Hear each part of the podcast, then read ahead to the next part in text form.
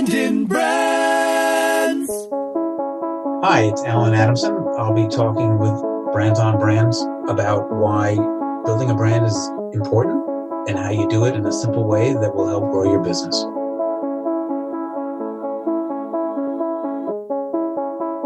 In a world where advertising is ignored, business is exposed, and the only constant is change, how do you build a brand that matters?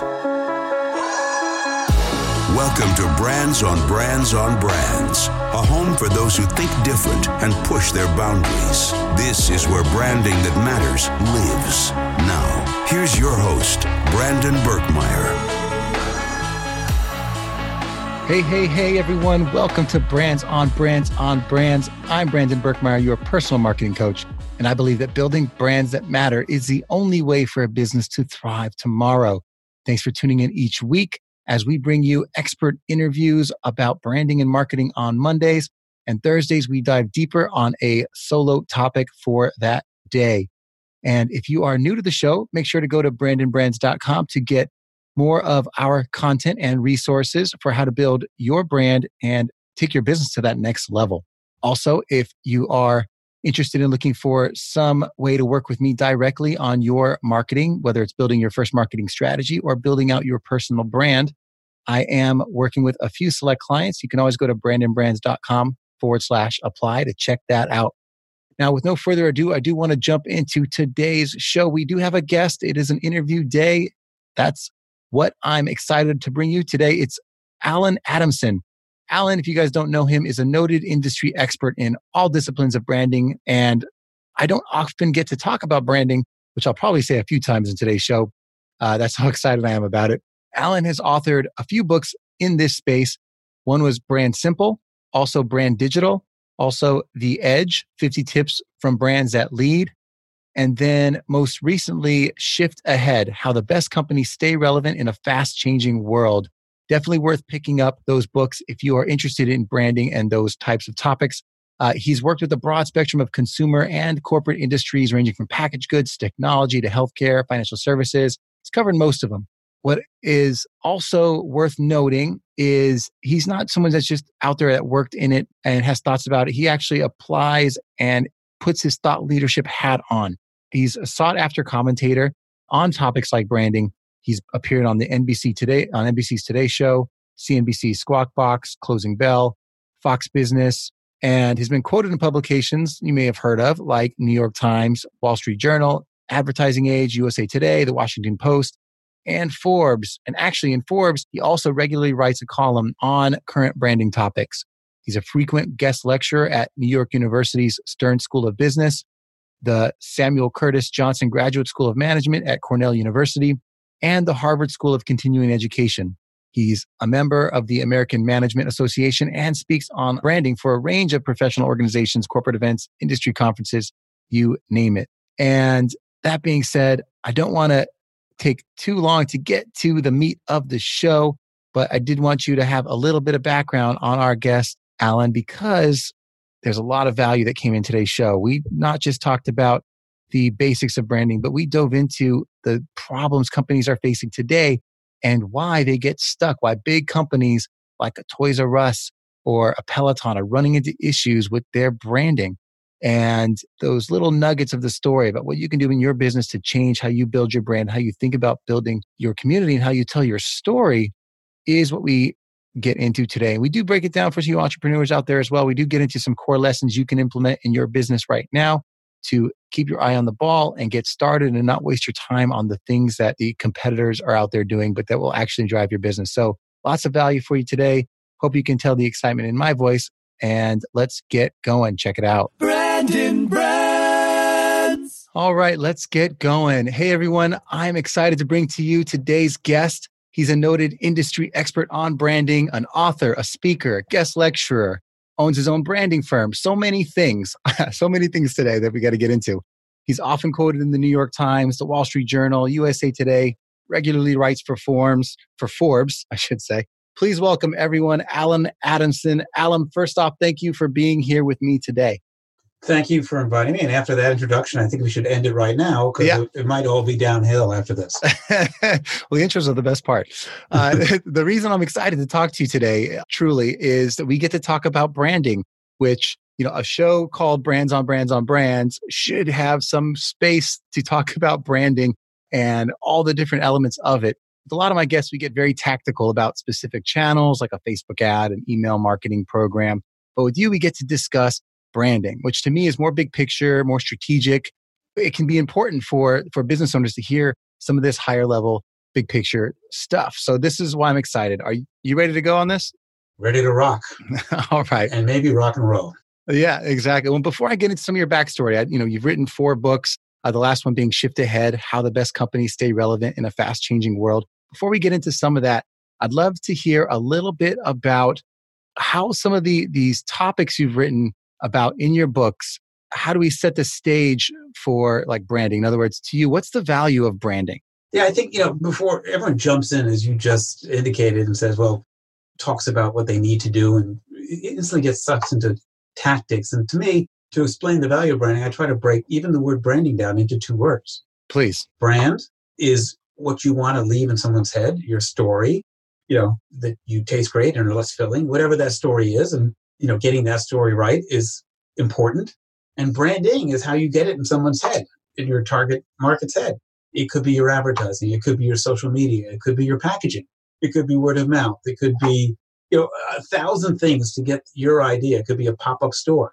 And most people just focus on the tactics without paying attention that if you don't connect those two, brand, your story, and branding together, and don't think about it as a symbiotic sort of match bag and shoes, you get into trouble because you can you can be searching for execution. And that's what, you know, you see that a lot on the Super Bowl.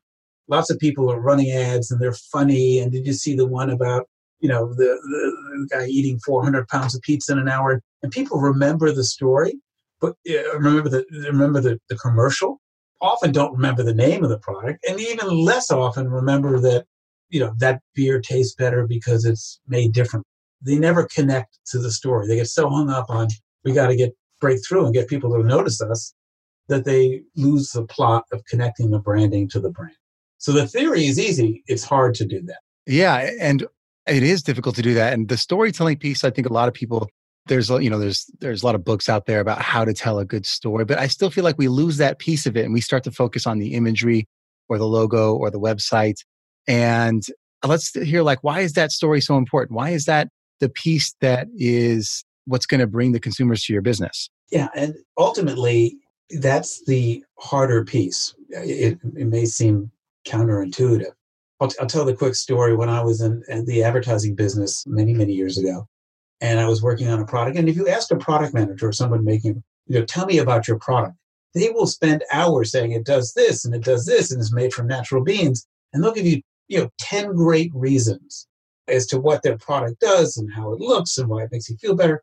And uh, so I was uh, new to the ad agency and I sat down with a client and they, they told me all about why their coffee was the best tasting coffee and all the reasons and its price and where it was available and the three sizes. And, and I wrote this all up in a lovely, you know, email describing all the benefits of this coffee and why. So if you were locked in in a room with this person, this is what they would tell you in an hour. And I took it up to my creative director and I said, well, we've got the brief from the client. And I handed her three pages of nicely outlined all the benefits of this coffee. And she looks at me and says, Oh, that's really, I'm glad, Ellen, you did all that nice work. And she ripped off the corner of one of the pages and handed me back a piece of paper with about an inch by inch. She said, When you can figure out everything you want to say about your coffee and fit it on this little scrap of paper, come back to my office. Otherwise, don't ever come in here. And that's it. So part of the challenge is, as we start on this is if you're telling a story, you have to get it simple. uh, and so the first part of telling a story is what do you want? If you could only tell somebody, you know, two sentences as the elevator door was closing, what would you say about your product? And more often than not, it's not that it's tastes great or that it's made naturally or that it costs 99 cents. You know, you have to think that through, and that's hard because it's often listing the attributes is not a good story. Right. And I've heard it said that, you know, like I, you should find, you know, the talk about who it's for and the transformation that that this thing is going to create. But is, can you do that for every product? No, you, it may not be transformation, but you certainly need to focus on. Yeah, you ask another question. You ask clients, of, you know, who who are you targeting? Everybody. You know, this product works for my grandmother. This works for my uncle. My cousin Bob uses it because everyone wants to sell as much as they can. But you know, if you appeal to everybody, you you really connect with nobody. So the, the first exercise in storytelling is saying, if I've got to define the story for one person or a really tight, my target is women 18 to 49. You know, might as well might as well say everybody because right. you know. So that's even the targeting is a is a hard thing to do. So I don't want to minimize it, but try to pretend you're telling your story about your product or service to one person who you think is most likely to like it. Other people might buy it, but if you don't make it sharp and focused, you don't have a story. And then try to figure out not just, it's sort of like a resume, interviewing lots of people. And when they come in and they just list everything in their sequentially, you know, in high school, I did this, and in college, I, you know, went to this frat party.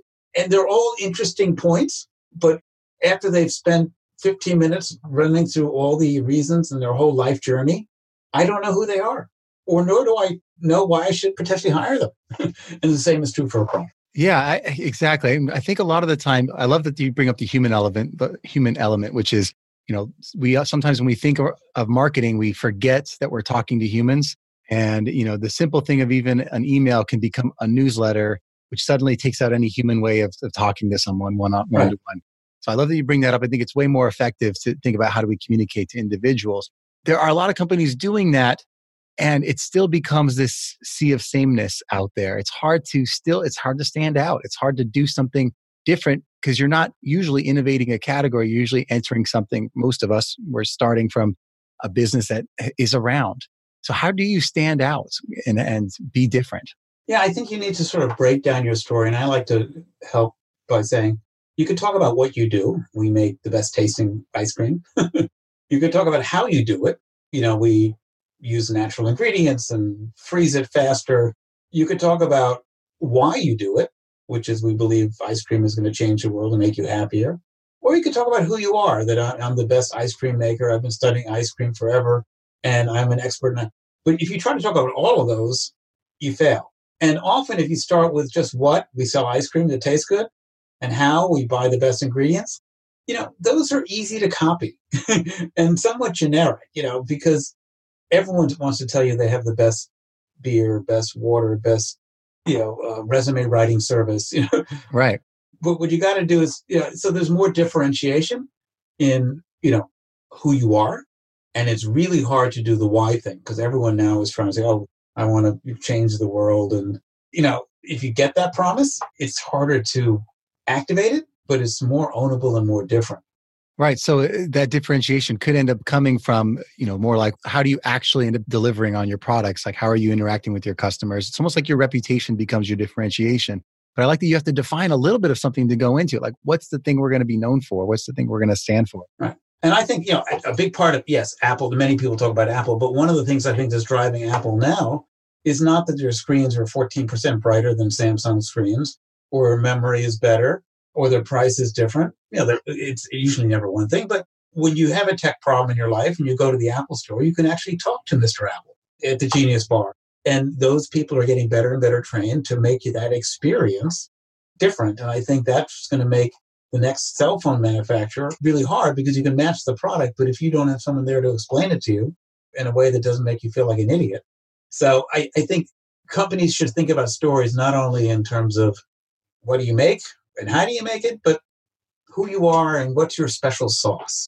Yeah, I like that. I like that. Now, it makes me think about there's a lot of like marketing's been around for a long time, branding's been around now for a long time. So this isn't like a new thing that we're trying to figure out still. I mean, there's new technologies that come out and new platforms, but why there's so many companies that still get it wrong that might maybe even see change coming and they need to adapt and they don't why is it so difficult? Why, why do we still get some of these things wrong? And we still see commercials like the Peloton one that just came out that had made some mistakes that rubbed people the wrong way. And that's happened a few times these past few years. Like, why, why is it A? I guess I'm like bombarding you with questions here, but let's start with the bigger picture of like, why is it so hard to get it right? Yeah. Why do they, why is it so hard? So That's a perfect segue. Thanks for setting me up. You know, the theory of marketing is pretty easy. We just went through it in four minutes. You don't have to spend define who you're talking to, get a simple story, and then do something interesting and to bring it to life. But the execution is really hard. So the Peloton thing is a good example. They have an interesting product, somewhat different. They brought the digital world and the physical world together. But when it came time to tell that story, they were in a bubble. And so one of the things that I talk to clients about is if you hang out with people who see the world exactly like you and hire your best friends, and no one is scared to tell you that purple hats looks silly, then you're going to make mistakes like Peloton or Pepsi made with the uh, famous commercial. And especially in the world of fast matters, I'm sure three people at Peloton looked at it, probably three guys, said it was funny. Yep. You know, and part of success today is having more than multiple perspectives, looking at the same thing through different lenses, and that's how you're successful in marketing overall. I think you need to have a. Uh, my first book I talk about the best marketer needs to be more like Jerry Seinfeld and look at. You ever wonder why there's always one sock lost in the dryer? So look at the ordinary and find what's odd about it. And most of us stop doing that. And if you're in a tight organization where everyone does the same thing, goes to the same bars and watches the same TV shows and laughs at the same jokes, you're not going to see things with fresh eyes. Yeah. And that first book's brand simple, right? That's if yeah. you want to check that yeah. out, they can still get that, sure, on the Amazon store. Uh, but I think, yeah, so Peloton could have avoided that if they had four or five people looking in that who were different than the two people approving it. Right. And it feels like it's a harder time to market in. I mean, there's like whether, you know, the like everyone has their opinions, right? And I'm like not trying to get into that part of it, but I feel like it's a harder time to market. There's more transparency and people are holding you more accountable for what you say, whereas some of these things would have probably gone by no one noticing like 10 years ago. Yeah, one is one if there's now everything is transparent and if they don't like something, I don't have to write a letter to the company, an email saying I really didn't like that Peloton ad. Now, you know, individual influencers have more social media power than the actual company. And so when you upset your core user base, who happen to be those women uh, depicted in the Peloton ad, you know, you're undermining your business and not just you've offended two people in Peoria. Yeah. No, exactly. And what's happening, why it's why it's happening is because people need to move faster. The other reason I think it's happening is it is so hard to get noticed. It used to be that there were only a couple of people used to sit around the family room couch and there were a couple TV shows and now there's so much clutter out there and so much pressure to say, hey, look at me. Marketers, if they just do ordinary things and don't push the envelope, they're invisible. No one pays attention to anything anymore. So they are feeling pressure to try to find the edge and the limit. And if you're going to be rock climbing, you know, you're going to fall sometimes. You may want to go with a guide or put some ropes on to prevent really ugly mistakes. Yeah. Well, there's plenty of like great brands out there that have like boomed and then lost steam. And this makes me think of that because like is your company hanging on a string at some point because of mistakes like this i don't think it is i think this company yeah. is going to be fine yeah you wrote a whole book on something that t- that touches this idea of companies kind of maybe not being able to change the course as you know as they see the market change when do you think branding isn't enough well it's often not enough because if your basic product becomes irrelevant in today's world just saying you know buy one get one free is not going to save it and I think most companies or most businesses are struggling with the speed of change. Two things go on. When we looked at lots of we looked at lots of companies and do research for the book. And there was no magic, do these three things and your business will last forever. But there were a long list of 10 things that if you do these 10 things, you're most likely going to fail.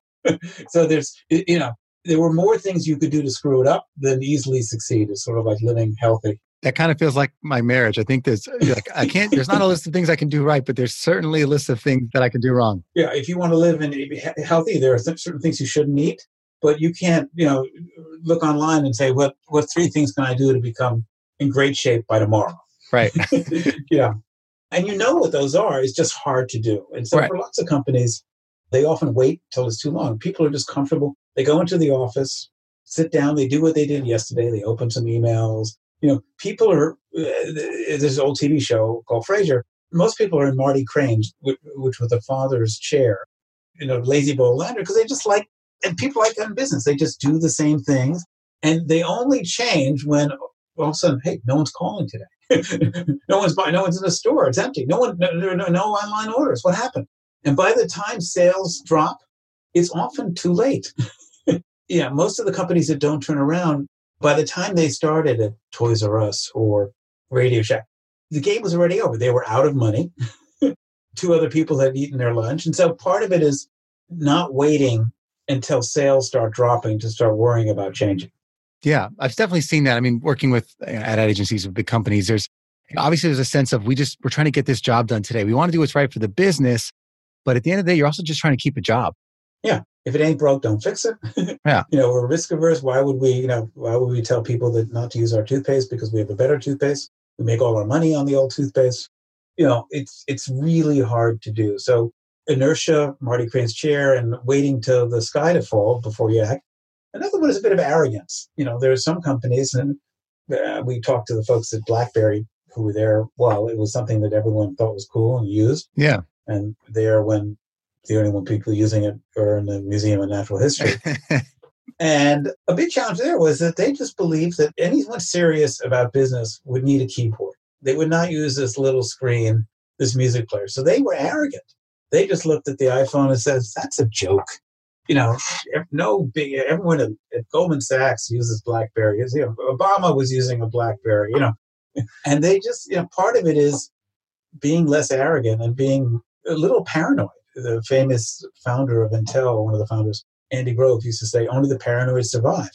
And if you believe you're the best and what you did yesterday is going to work tomorrow, those are two really high scores that says you won't be around tomorrow. But I mean, it seems like the only way these days, if you're a, a, company that has stockholders and a big corporate system, it almost seems like your only option, other than being like, you know, a technology like company that has all the best scientists or whatever, mm. the only way to stay ahead is to buy the companies that don't have all the the walls put up. Like figuring out how you steer a ship that big when you have corporate stakeholders, you know, that don't want you to move and that you have right. to make a quarterly deliverable. How's that possible even? Right. It's a, it, you just said two more of the reasons companies, big and small, don't change. One is lots of, I won't go through all the stories, but in most times what you're doing today is going to be more profitable than doing something different tomorrow.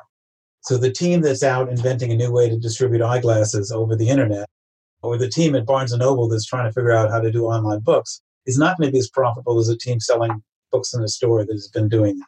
So part of the company challenge is that I'm going to take people that are making lots of money doing things one way and you know put it so short-term profits you know that drives which is a reason that lots of entrepreneurial companies have leaders that can either buck Wall Street, like Amazon, or you know have so much gas in a tank, like Apple or Google, that they can write big checks out and, and no one really cares. They're still making so much money.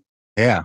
You know, the other one besides short term is companies the bigger they get, the more risk averse they have. Even startups. You know, once you have that much, you know, you you don't. And so we found that in a lot of research that the P&G got in trouble a couple years ago. And the CEO knew they had to change and be more agile. And people may not be buying razor blades the same way at Walmart tomorrow that they were doing yesterday. And the people coming in out of, out of school and their junior ranks said, no, we got to go direct to consumer. And, you know, we got to, we got to be more fluid and agile. But the massive middle said, no, let's test it. Let's evaluate it. We've had success with Gillette and Walmart this way for you. So they were unable to turn the aircraft carrier. Yeah. No, exactly. I, I, see, I see it all the time now. It's like almost pays to just move to a, a, more innovative company to begin with. The, I mean, when you hear that the average tenure of a CMO, I mean, last time I heard was like three years or something like that. It's it's, it's down a little bit now. yeah, I, I, can imagine, and it's it's no wonder. I mean, at this point, you're like, let me just at least try to keep this job for three years. exactly. You know? Let's talk a little bit about.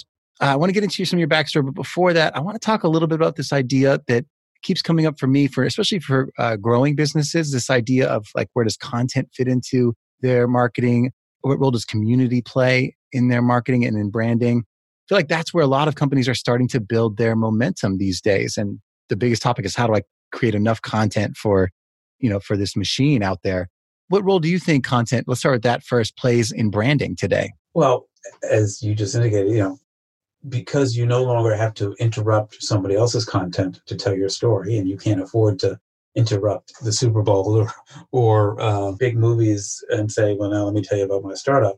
You need to find an alternate way to talk to customers and creating your own content is a way to do it. Now, the big challenge, the theory is easy, but in a world where we're creating you know, billions of tons of content every hour, the, the problem that most small marketers run into is there's a belief that if I write it or if I say it and if I post a video, people will come.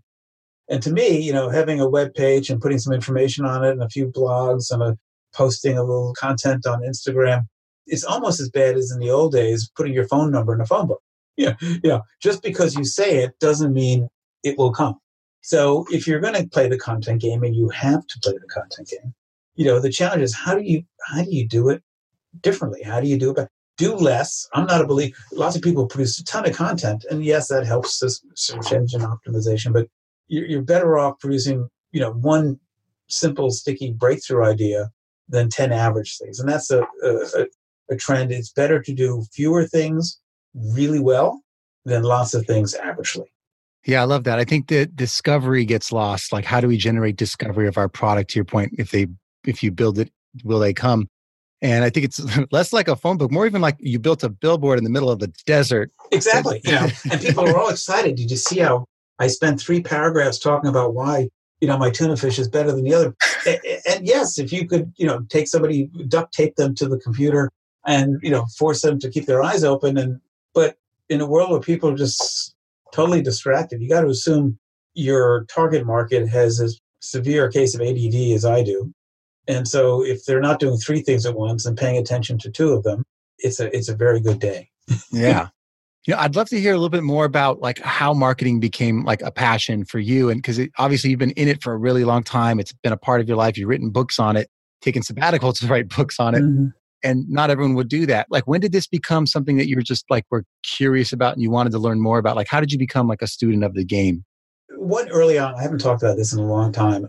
I realized that just because you had a great product or service didn't mean people would do anything. So junior year in college, I went uh, overseas and uh, spent my junior semester in Europe. And I had the best semester.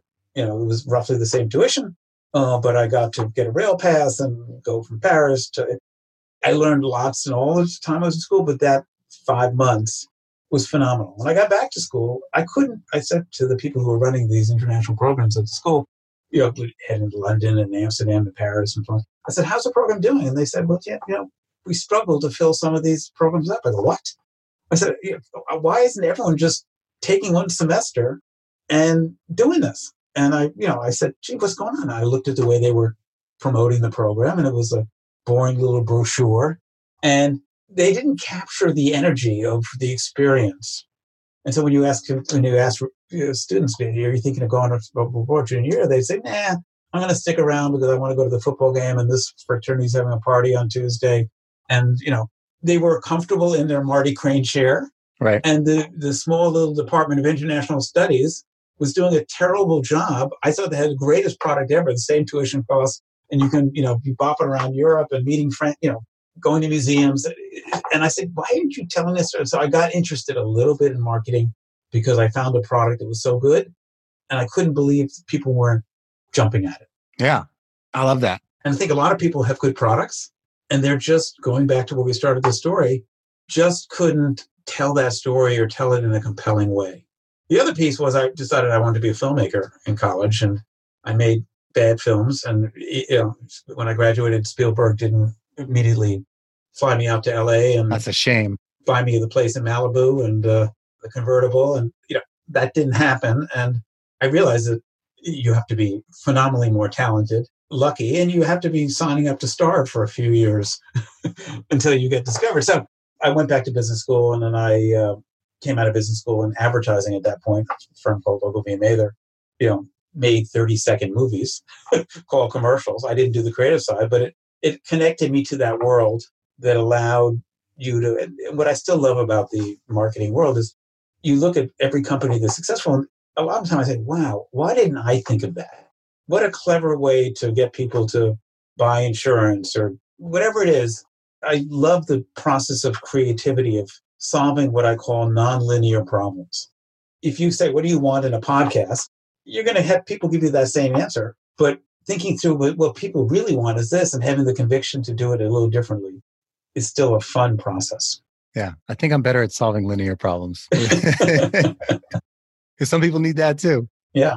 I think you were born in the wrong generation. If you were if you were the Netflix generation, you might have made it as a filmmaker. You you Yeah, had exactly. more Yeah. or a YouTuber. Certainly, there'd be enough money to to say, hey, forget. I don't know if you can take a take a lens cap off or you know how to push the button, but here's half a million dollars and we have uh, plenty of time to run your spot. Go do it. Yeah, exactly.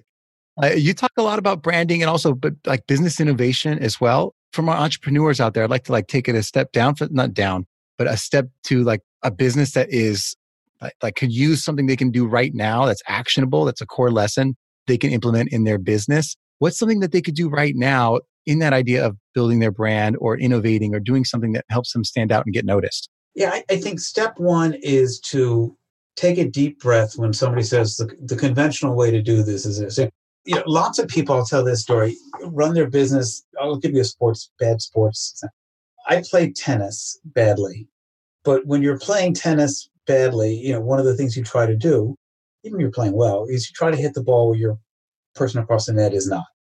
And you're really fixated on what your competitor's doing. A lot of people starting businesses just look at what other people are doing and try to do the same thing. Success is not just copying what's what everyone else is doing. In golf is I'm bad at that too, but I'm less worried about what the person standing next to me, other than I don't want to hit him with a club or the ball. Uh, I'm more worried about the wind, what the course looks like. Try to mentally play golf. So when you're starting a business, don't just look at the other three friends who started the same business. You know, look beyond that. Try not to be fixated on your competitor uh, and try not to do what everyone else is doing. I, I think there's this major copycat mentality. Uh, when I was at Unilever as a brand manager, we used to sit down in the cafeteria and yeah, we talk about research on the customers, what they want. But more often than not, that we'd say, "Hey, did you see what P and G did last week? Did you see?" We were so fixated on what the other guy was doing. We were playing too much tennis. So for small businesses, I would say pay attention to what they're doing, but don't copy them. Don't run your business like you're you know, a coach of a trying to coach. It's like coaching a seven-year-old soccer game. Everyone's doing the same thing. Everyone's saying you got to do Instagram, you got to do Snapchat. You know, sometimes marketers win by if everyone's running in one direction, you try something else. So maybe you do different packaging. Maybe you do a sample. You know, do a, an event where you create a sample. Lots of the innovative marketers today are, even though everyone says it's all digital, maybe you start thinking about what do you do in addition to digital to get people to to notice you. And I think getting noticed in a relevant way is really hard. But do one thing really differently every quarter, and if it doesn't work, try another thing. Yeah, I like that.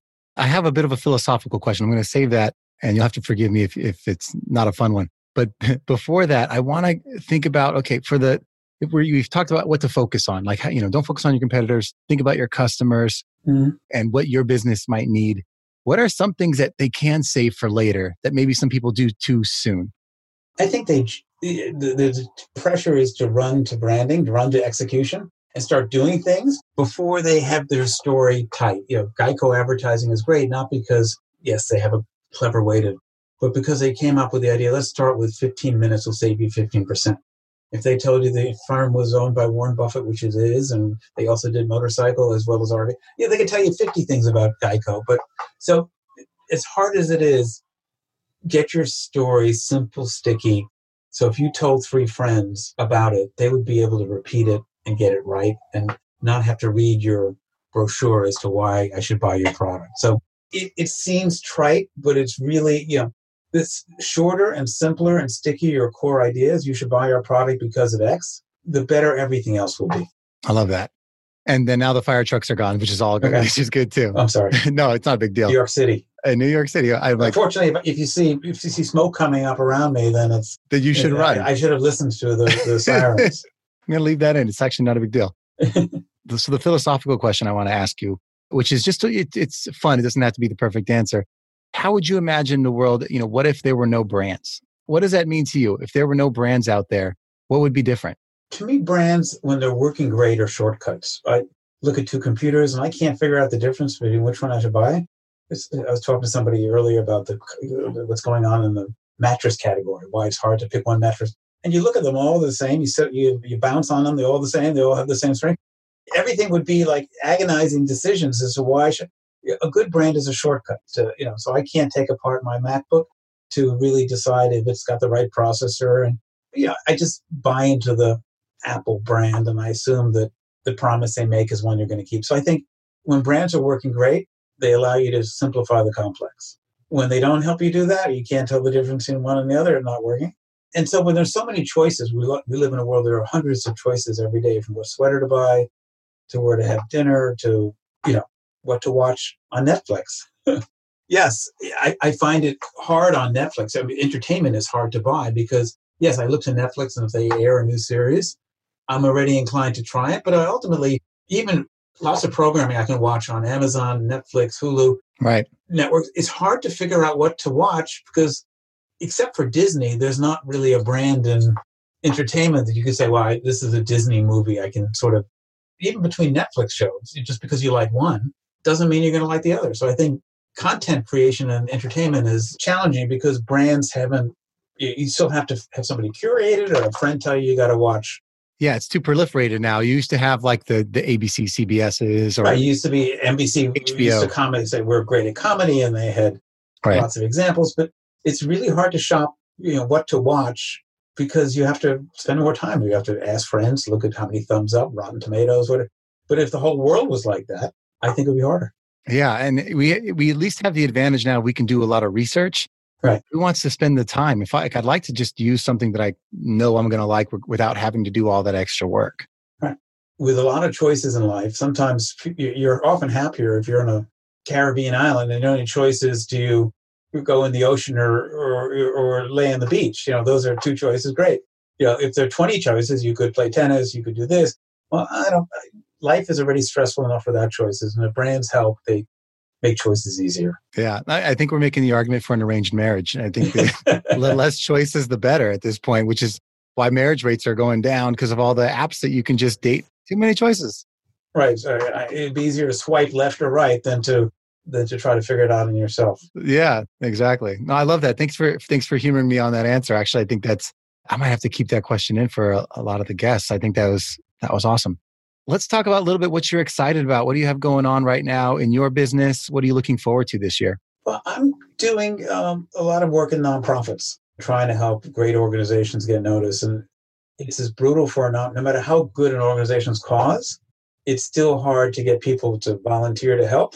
So I'm, I'm finding it uh, rewarding because when we are successful in helping a nonprofit tell their story better, get their story out better, it's really enjoyable. So being able to uh, work on some big programs that are interesting for big companies, but also work on various nonprofits and even organizations that are a little sleepy that have such a great product that have people going back to the stories uh, on the foreign international studies. There are lots of international study things that are out there that have great offers, great services, great experiences, but are just struggling to say, hey, look at this. Yeah, no, thank you for sharing that. I I also want to call out uh, your own company here. Uh, Metaforce is where you work with clients and bring people in. Can you tell us how they can find you, how people can interact with you? Yeah, metaforce.co, and the you know we, we sort of position ourselves as, as special forces. We have a, a team that looks at problems from multiple angles, figures out what you need to do, and then another team that helps you do it brilliantly. Awesome. Before I let you go, we're wrapping up towards the end here of the show. I want to pick your brain on one little thing, uh, and I hate using the word "pick your brain." I think it's like it drives people bananas. But let me ask, uh, since you've been in this space for a while, you've written some books, you you know, you do some speaking. Personal branding has been something that's become, I think, popularized now. But the idea of developing your own reputation in your business, and you know, as someone who's been out there and had to do that, what do you think are some some people that are looking to become a personal brand, who are looking to develop their reputation and maybe run a solo business? Uh, do you have some advice for for people getting started doing that? Great question. Again, the theory is easy. But most people, when they do their personal brand, will just list all the things they've done. You know, I, I went to this school and I worked in this company and I did this. So try to ladder up, as they say, from what you've done to what you're really good at. And don't say, well, I'm great at everything. I'm very good analytically. I'm creative. I'm a pleasure to work with. Um, yeah. You don't want to say, but pick one thing that, one or two things that you're really good at. Oh, and say, I love solving creative conceptual problems because I like looking at it from multiple different directions. I'm always curious. I talk to people. You know, that's a more coherent story than I was good in math. I'm good in writing. So think of yourself as a product and get to a simple idea that defines you or that links you to, I'm sort of like Jerry Seinfeld. I can look at what other people see and see things they don't notice, which will help grow a business. I like it. I think your golf analogy applies here too. Like, don't pay attention to what other people are doing. Be yourself. Right. Because the best entrepreneur successes didn't, they, they say, you ever wonder why you have to go to a big hotel chain to spend the night in a city? See, I thought your answer was going to be, you know, sit on an airplane wing and take a selfie. Yeah. But apparently that's not a core strategy for personal branding. I, you know, I, I've been proven wrong. you never know. Everything's better. Anything's better than the traditional approach. Try something different and then don't stick with it. If it's not working for four years, maybe say, well, gee, maybe I wasn't right. Yeah. Don't be arrogant.